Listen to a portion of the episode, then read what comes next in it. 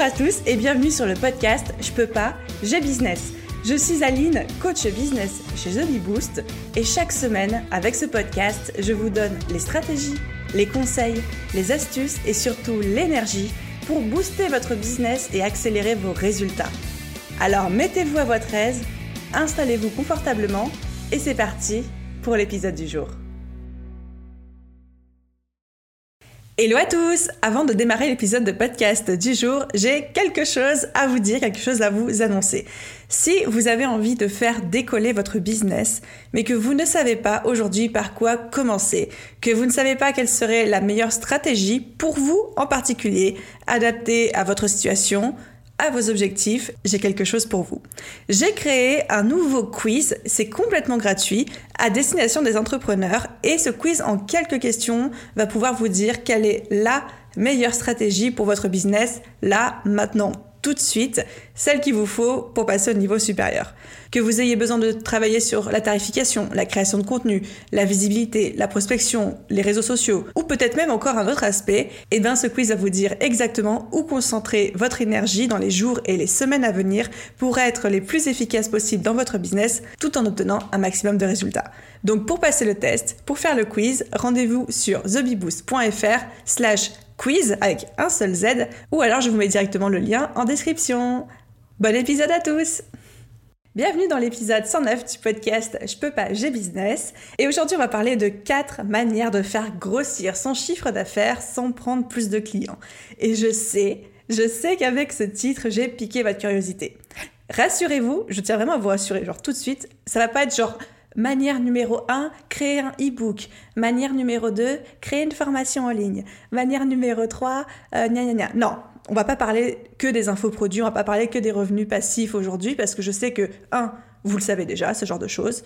Et que deux, bah, c'est pas forcément quelque chose que vous avez envie, slash le temps, slash les compétences pour faire. Donc je vous promets vraiment dans cet épisode quatre manières. Alors évidemment qu'on va parler un petit peu des revenus passifs, mais ça c'est une manière sur les quatre. Donc on va vraiment parler de ces quatre manières de faire grossir votre chiffre d'affaires, c'est-à-dire de générer plus de revenus sans avoir besoin de prendre un seul client en plus. Parce que peut-être qu'aujourd'hui, vous voulez gagner plus d'argent et faire grossir votre activité. Je veux dire, qui ne veut pas ça?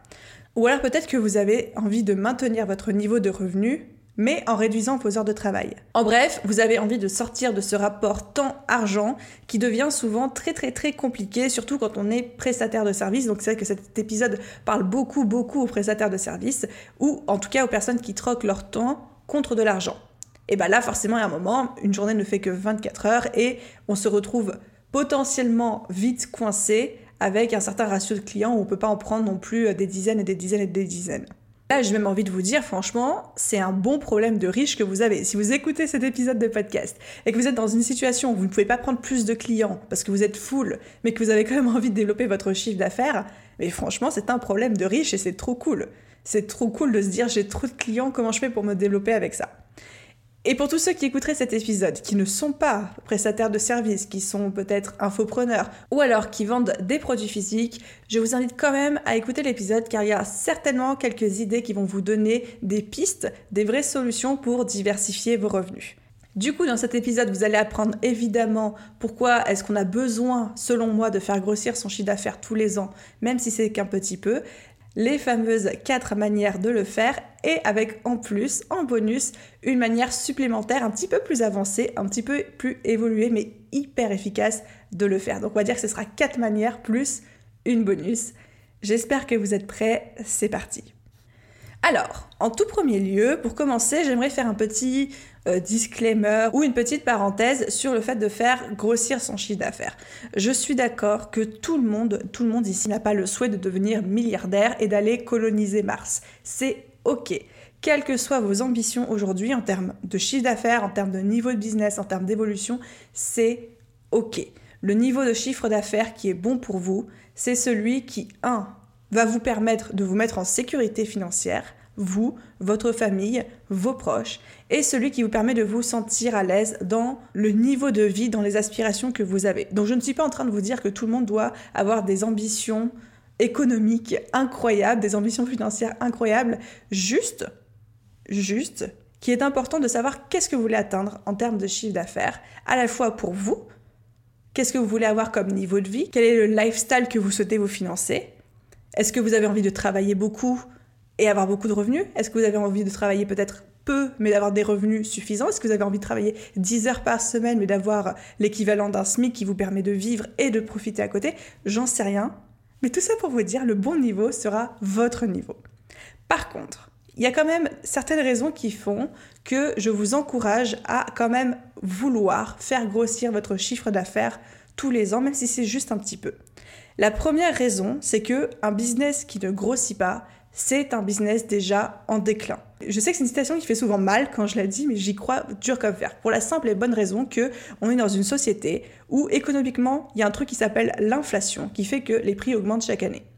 Et donc, si les prix augmentent chaque année, mais que votre chiffre d'affaires n'augmente pas, bah, on se rend bien compte qu'il y a un problème et que à un moment, le fait que votre chiffre d'affaires n'augmente pas, mais que le, niveau de vie augmente, bah, vous allez vous retrouver perdant sur un point ou sur un autre. Donc, première chose, c'est important pour moi de continuer à augmenter son chiffre d'affaires régulièrement parce que la société, le coût de la vie augmente. Et le coût des taxes peut augmenter, le coût des impôts peut augmenter, le coût des charges à l'URSSAF peut augmenter, on est à l'abri de rien. La deuxième raison, c'est pour une raison de sécurité. Un gros business, un business qui génère des revenus assez conséquents, est quand même moins fragile qu'un petit business. Un business où il y a des revenus diversifiés, c'est plus de sécurité pour vous. Vous mettez pas tous vos œufs dans le même panier, si je peux le formuler comme ça. Donc c'est aussi important de se dire que bah, plus mon business est solide, plus il est ancré, plus il génère du chiffre d'affaires, moins il est fragile. Évidemment, ça ne veut pas dire que vous êtes à l'abri de tout, mais moins il est fragile. Et puis enfin, pour ceux qui, comme moi, aiment le challenge, aiment la compétition et aiment se dépasser, et bien tout simplement se fixer l'objectif chaque année de dépasser le chiffre d'affaires de l'année précédente, c'est un bon challenge, ça nourrit, ça nous pousse à nous dépasser. Donc voilà toutes les raisons pour lesquelles je pense que vouloir faire grossir son chiffre d'affaires chaque année, c'est une bonne chose, c'est une chose saine. Et encore une fois, je ne vous parle pas de le doubler, de le tripler ou de faire un fois 10 chaque année. Le bon niveau de chiffre d'affaires pour vous, je le répète, mais c'est celui qui vous permet d'avoir le style de vie que vous souhaitez pour vous, votre famille, vos proches, tout en vous sentant en sécurité et à l'aise financièrement. Ok, donc ça étant dit, il est temps de passer aux quatre manières de faire grossir son chiffre d'affaires sans prendre plus de clients parce qu'on n'a pas le time. Manière numéro 1, très basique. Vous allez me dire, allez, oui, je le sais, nana. Mais manière numéro 1, qui est quand même la plus simple, c'est d'augmenter vos tarifs. Manière numéro 1, on augmente ses tarifs quand on veut faire plus d'argent tout en prenant moins de clients ou le même nombre de clients. Si j'explore un petit peu ça, au fur et à mesure des années, au fur et à mesure des projets, au fur et à mesure de votre avancée, vous gagnez en expertise. Et cette expertise, ben, elle se paye. Votre expertise, le fait que vous arrivez à travailler mieux, avec plus de qualité, avec plus de professionnalisme, en moins de temps, ça se paye. Et là, un gros piège dans lequel je vois beaucoup, beaucoup de freelance, de prestataires de services tomber, c'est de rester sur un taux horaire et de se dire bah c'est cool ben je, vais je vais rester sur le même taux horaire puis comme j'ai travaillé plus vite et eh ben ça va faire moins cher pour mon client et puis moi je vais m'y retrouver plus mais non au contraire, plus vous allez travailler vite, plus vous êtes censé faire payer votre client pour cette rapidité. La rapidité, quand elle est alliée à la qualité, ça se paye et souvent ça se paye très cher. Donc ne tombez pas dans le piège de penser que parce que vous travaillez plus rapidement, eh bien vous pouvez soit rester sur le même niveau de tarif, soit même faire moins cher parce que vous savez que vous, ça va pas vous prendre beaucoup de temps. Il est normal, quand on prend en expertise, quand on prend en rapidité, quand on prend en qualité de son travail, d'augmenter ses tarifs. Moi, je vous encourage tous les ans de faire une petite révision de vos tarifs. Ça ne veut pas dire qu'il faut les hausser tous les ans, ça ne veut pas dire que vous ne pouvez pas les hausser plusieurs fois par an, vous faites ce que vous voulez, mais tous les ans se poser, se dire bah, combien vaut mon expertise? Quel est mon niveau de compétence? Quel est mon niveau de compétence actuel par rapport à celui que j'avais il y a un an? Et, si vous le souhaitez, d'augmenter vos tarifs en fonction. On voit bien que dans les sociétés, dans les grandes boîtes, etc., plus un employé va gagner en compétences en ancienneté, plus généralement son salaire va augmenter. Et bien il n'y a pas de raison que ce soit pas pareil pour nous aussi. Et pour vous partager un petit peu mon expérience personnelle par rapport à tout ça, moi, mon, drapeau, mon signal d'alarme qui me dit il est temps de hausser tes tarifs, Aline, c'est lorsqu'en fait j'ai trop de demandes. Si à un moment, genre j'ai trop de clients et j'ai plus de place pour les prendre, mettons quand je faisais des coachings individuels, et eh bien pour moi c'était le signal qu'il était temps d'augmenter mes tarifs. Donc dès que j'avais trop de demandes, dès que je commençais à avoir beaucoup, enfin beaucoup, toute proportion gardée évidemment, mais quand je commence à avoir plus de demandes que de places, eh ben, j'augmentais mes tarifs, j'augmentais mes tarifs, j'augmentais mes tarifs. Et je crois qu'au courant de l'année 2020, j'ai dû augmenter 5 fois mes tarifs, parce qu'à chaque fois, j'arrivais à des seuils où j'avais plus de demandes que de disponibilité. Et du coup, mon cerveau me disait, bah, augmente tes tarifs jusqu'à ce que tu arrives à un équilibre entre tes disponibilités et la demande. Donc je dis pas que tout le monde doit faire comme ça, mais ça peut être aussi une piste de réflexion pour vous. Et si là vous m'écoutez, vous dites Aline, je sais que tu as raison, mais je me sens pas trop à l'aise, j'ai du mal avec les tarifs, j'ai du mal avec euh, quel tarif appliquer par rapport à ce que je fais, j'ai un petit syndrome de l'imposteur qui pointe le bout de son nez, etc. Je vous encourage vraiment, vraiment à l'écouter l'épisode 97 du podcast, qui est un épisode qui va vous apprendre comment fixer des tarifs à votre juste valeur. Ok, donc ça c'était la manière numéro 1. Tout bêtement, tout bateau, augmenter ses tarifs. Manière numéro 2. Créer un infoproduit. Oui, parce que quand même, je vous ai promis qu'on n'avait pas parlé que de ça pendant cet épisode de podcast, mais on va pas se mentir, créer un infoproduit, ça reste quand même une des manières les plus efficaces, faciles à mettre en place, de générer du chiffre d'affaires sans prendre plus de clients. Donc, qu'est-ce que j'appelle un infoproduit? C'est tout ce qui est créer un e-book, créer une formation en ligne, créer par exemple des templates ou des outils ou quelque chose que vous pouvez mettre à disposition et qui ne soit pas dépendant du tout de votre temps c'est-à-dire quelque chose que les gens peuvent acheter de leur côté, ce qu'on appelle euh, avec beaucoup d'étoiles dans les yeux les revenus passifs, les fameux revenus passifs, mais bref, quelque chose que les gens peuvent acheter pendant que vous, vous faites autre chose à côté, que ce soit dormir ou travailler sur des projets clients. Donc, c'est quelque chose qui est très à la mode, ok, mais en même temps qui est une très belle manne financière et qui peut être un super, super revenu complémentaire ou même un super matelas financier qui va fonctionner en automatique pour vous. Comment est-ce qu'on trouve des idées d'infoproduits à vendre, et eh ben de manière générale, quand quelqu'un vous demande mais comment t'as fait ci, comment t'as fait ça, ben là vous savez que vous avez quelque chose à vendre, vous avez une expertise à vendre. Encore une fois, un infoproduit, souvent on a tendance à penser directement formation en ligne. Alors effectivement, la formation en ligne c'est génial, mais de plus en plus la formation en ligne c'est quelque chose qui est quand même extrêmement chronophage en termes de création, en termes de temps, en termes de temps d'accompagnement de ses élèves, etc. Et souvent ça ne rentre pas tout à fait dans bah, peut-être dans vos objectifs, au service de la vie que vous avez envie de vous créer, ou peut-être que vous n'avez pas envie ou pas cette nécessité aujourd'hui de créer une formation en ligne. Mais un infoproduit, ce n'est pas forcément une formation en ligne. Ça peut être un e-book, comme je vous le disais, ça peut être des templates si vous êtes graphiste, ça peut être des outils que vous avez créés, ça peut être plein, plein de choses qui peuvent être plus faciles à créer et à mettre en place qu'une formation en ligne. Encore une fois, si aujourd'hui vous avez envie de créer une formation en ligne parce que c'est votre gros kiff, mais grand bien vous en fasse, simplement ce n'est pas le passage obligé. Si vous avez envie de créer un infoproduit, il y a d'autres alternatives. Ok, on arrive à présent à notre troisième manière de générer du chiffre d'affaires sans prendre plus de clients. Et là, on va parler d'affiliation. L'affiliation, qu'est-ce que c'est? C'est le fait de parler d'un produit ou d'un outil ou de quelque chose que vous utilisez et d'avoir un petit lien, donc euh, un lien URL, hein, une adresse internet, qui est un lien qui est propre à vous, c'est-à-dire un lien avec un petit code qui vous appartient, où il n'y a que vous qui pouvez l'utiliser. Et quand vous allez parler de ce produit, je vous donnerai des exemples juste après, et que les gens vont cliquer via votre lien, et eh bien vous, vous allez gagner une commission. Vous allez gagner de l'argent, vous allez gagner un pourcentage du revenu que cette personne a généré si la personne en question a acheté. L'affiliation, c'est vraiment un super, super business model et il faut vraiment pas cracher dessus à condition qu'on recommande les produits et les outils qu'on utilise au quotidien. Donc à condition que ce soit fait de manière éthique, évidemment. Moi-même, dans mon propre business, je le fais pour pas mal de produits et logiciels que j'utilise. Exemple, Ocha, ma plateforme d'hébergement de podcast, je suis affiliée. C'est-à-dire que je suis allée sur Ocha, j'ai cliqué sur leur lien devenir partenaire, je me suis inscrite, j'ai rempli les conditions, etc. Et Ocha m'a donné un petit lien internet, une petite URL qui est propre à The qui m'appartient, où il n'y a que moi qui l'utilise. Et en fait, dès que je vous parle d'Ocha, et que je fais un lien vers la plateforme Ocha, et ben je mets ce petit lien-là. Et donc Ocha, c'est exactement qui vient de ma part, qui a cliqué sur mon lien. Et si des personnes ensuite on va dire s'abonnent à Ocha ou alors lancent leur podcast avec Ocha, et ben moi je gagne une commission sur bah, l'argent qu'ils dépensent. Et comme Ocha c'est un système d'abonnement mensuel, ben moi ça me fait un petit peu d'argent tous les mois. Alors ça ne fait pas tout mon chiffre d'affaires, mais en cumulant les outils, etc., des fois on peut faire quelques dizaines ou quelques centaines, voire même pour les personnes qui sont très très douées en affiliation, mais c'est pas mon cas, quelques milliers d'euros de chiffre d'affaires par mois juste en recommandant les produits qu'on aime et les produits qu'on utilise. Alors, je ne suis évidemment pas une spécialiste de l'affiliation du tout. Par contre, je peux vous dire aujourd'hui que la plupart des logiciels et des outils que vous utilisez pour votre entreprise, ont un programme d'affiliation. Ce qu'il faut que vous fassiez, c'est que vous vous connectiez sur leur site et que vous cherchez devenir partenaire, programme d'affiliation, etc. À l'heure d'aujourd'hui, vous êtes obligé pour chaque outil d'intégrer le programme d'affiliation de l'outil en question. Il n'y a pas une plateforme qui vous permet de vous inscrire une seule fois puis d'avoir accès à tous les liens de tous les outils. Non, il faut que vous fassiez la démarche pour chaque outil, mais après vous récupérez tous vos liens et puis dans tous les cas, vous allez en parler et vous en parlez déjà au quotidien de ces outils, de ces logiciels, de ces solutions que vous utilisez, que vous adorez. Alors autant en parler et être un petit peu rémunéré dessus.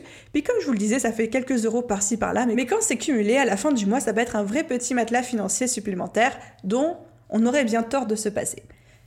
Petit disclaimer, je vous encourage évidemment à faire une utilisation éthique de l'affiliation, à recommander uniquement des produits que vous connaissez, que vous utilisez, et ne pas commencer à jouer le jeu et à devenir affilié et à recommander tout et n'importe quoi, parce que c'est vraiment le meilleur moyen, un, de se perdre, deux, de perdre du temps, et trois, de se griller au passage. Ensuite, on arrive à présent à notre quatrième manière de faire grossir son chiffre d'affaires sans prendre plus de clients. Et je suis trop contente de vous en parler, parce que je trouve que c'est quelque chose qui est trop peu évoqué, que les gens, les gens n'en parlent pas assez en fait. Et c'est trop peu utilisé alors qu'il y a un potentiel de dingue, surtout, surtout, surtout dans nos domaines d'entrepreneurs. Cette quatrième manière, tada, tada, roulement de tambour, c'est faire de l'apport d'affaires. L'apport d'affaires, pour moi, c'est une stratégie, une technique, je ne sais pas comment on appelle ça, mais beaucoup trop peu utilisée en business. L'apport d'affaires, c'est quand par exemple, vous n'avez pas la place ou pas l'expertise ou pas envie de prendre un client et que du coup, vous allez le référer à un collègue, slash concurrent, slash partenaire, vous appelez ça comme vous voulez, mais quelqu'un qui fait le même métier que vous. Sauf que quand vous allez le renvoyer vers cette personne, eh ben, vous allez prendre une commission. Un peu comme l'affiliation, vous allez prendre une commission si la personne, elle achète chez votre collègue, slash concurrent, slash partenaire, slash ce que vous voulez. En d'autres termes, c'est que vous avez un contrat, vous avez un accord avec un collègue, un partenaire à vous, et que quand vous vous envoyez du business entre vous, ben, il y a des petites commissions qui sont dégagées. Exemple, si aujourd'hui vous êtes, mettons, graphiste et que vous n'avez plus de place et que là il y a un client qui arrive vers vous, mais vous trouvez que c'est un super client, vous n'avez plus de place pour lui. Eh bien, si vous avez un accord d'apport d'affaires avec un collègue graphiste à vous, vous pouvez renvoyer ce client vers votre collègue et en échange, vous allez gagner un pourcentage sur la prestation si évidemment le contrat est signé. Généralement, les pourcentages d'apport d'affaires, c'est entre 10 et 15% grand maximum, mais on va dire que le taux le plus standard, le plus courant, c'est 10%. Donc par exemple, sur une prestation à 400 euros, si votre client que vous avez renvoyé vers, votre collègue a signé un devis pour 400 euros, bah, votre collègue va vous reverser 40 euros sur cette prestation-là. Si au contraire c'est une prestation à 4000 euros, et eh ben vous, ça va vous faire 400 euros. Et j'aime beaucoup, beaucoup le système d'apport d'affaires parce que vraiment ça nous encourage, ça nous aide déjà, un, à ne pas perdre, entre guillemets, de clients. Deux, à nouer des liens, à nouer des partenariats, à nouer des accords avec nos collègues. Et ça, vraiment, moi, j'adore. Quand on s'envoie du business, quand on se serre les coudes. Et puis vous, encore une fois, rien que pour le fait d'avoir référé ce client à votre collègue, votre collègue, ça le fait bosser, puis vous, ça vous fait un petit peu d'argent. Alors là, je sais qu'il y a déjà plein, plein, plein de questions qui vous fusent en tête, qui est ok, mais du coup, comment je fais, comment je traque, comment on s'organise, comment on fait les paiements, etc., etc. Ça pourrait faire l'objet de tout un podcast. Et si vous avez envie que je fasse un podcast sur le sujet, vous pouvez me le demander, je vous le ferai avec plaisir. Dans tous les cas, je vous encourage à faire les choses de manière extrêmement simple au début. Si vous trouvez un partenaire, vous avez déjà l'habitude de renvoyer tout le temps du business chez quelqu'un et que cette personne-là, vous la connaissez, mais tout simplement, vous la contactez, vous lui proposez le deal, la personne vous dit oui ou non. Vous pouvez faire signer un contrat si vous voulez ou pas. Vous n'êtes pas obligé d'avoir un logiciel compliqué de suivi, de lien, de machin. Non, vous dites juste, quand vous renvoyez un client, vous dites au client, va voir un tel de ma part, dis-lui bien que tu viens de ma part. Et puis votre collègue, il garde bien trace de qui est venu de votre part ou pas. Et on va dire qu'on fonctionne quand même sur la bonne foi et l'honnêteté de chacun. Dans un premier temps, vous n'avez pas besoin que ce soit plus compliqué que ça, vraiment. Mais encore une fois, si aujourd'hui vous avez tendance à toujours envoyer des personnes vers d'autres collègues, et encore plus si c'est toujours les mêmes collègues, vous pouvez tout à fait mettre en place des accords d'apport d'affaires avec eux. Ok les amis, donc déjà on a vu nos quatre manières de faire grossir votre chiffre d'affaires sans prendre plus de clients. Le numéro 1 c'était augmenter ses tarifs. Numéro 2, créer un infoproduit parce que ok, il faut quand même le dire, c'est une très bonne manière de le faire. En troisième, faire de l'affiliation pour les produits, les outils que vous utilisez au quotidien et que vous recommandez dans tous les cas souvent. Et en quatrième, faire de l'apport d'affaires, mettre des partenariats en place avec vos collègues. Je vous avais promis une cinquième et dernière astuce qui était un peu plus poussée, un petit peu plus évoluée, mais j'avais quand même très très envie de vous en parler, qui est de déléguer slash monter une mini-agence. Ça peut être très pertinent pour vous au bout d'un moment de vous demander est-ce que ça ne vaudrait pas le coup que je m'entoure de personnes qui font le même métier que moi et que je leur délègue du travail?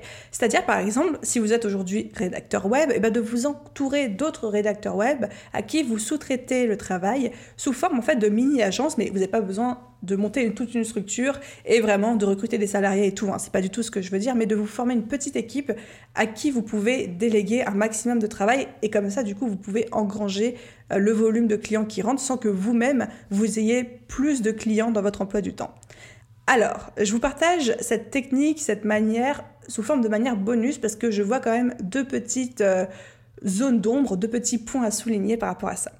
La première, c'est que c'est un système qui est très efficace, mais qui va vous demander quand même d'avoir une structure juridique qui soit adaptée. C'est-à-dire en micro-entreprise, c'est très très compliqué de fonctionner comme ça, parce que vous, vous allez devoir payer vos prestataires. Enfin, les clients, vous, vous payez vous. Vous, vous allez payer les prestataires pour faire le travail, entre guillemets, pour vous, slash, à votre place. Mais en tant qu'auto-entreprise, vous ne pouvez pas récupérer les frais, vous êtes au courant. Donc ça peut poser des problèmes au niveau de vos charges. Par exemple, mettons qu'un client vous paye 4000 euros pour la rédaction, je sais pas moi, d'une page de vente. Si vous, vous la déléguez à un prestataire et que ce prestataire, vous le payez 3000 euros, mais vous, vous avez quand même payé des charges à l'URSSAF sur les 4000 euros de vos clients, même si bah, il y a 2000 euros qui sont partis chez un prestataire et, au final vous êtes très vite perdant dans ce genre d'opération. Donc un première zone d'ombre sur cette technique de micro-agence, de délégué, etc. C'est que si vous êtes en micro-entreprise, c'est pas toujours intéressant, il faut quand même bien cadrer les choses.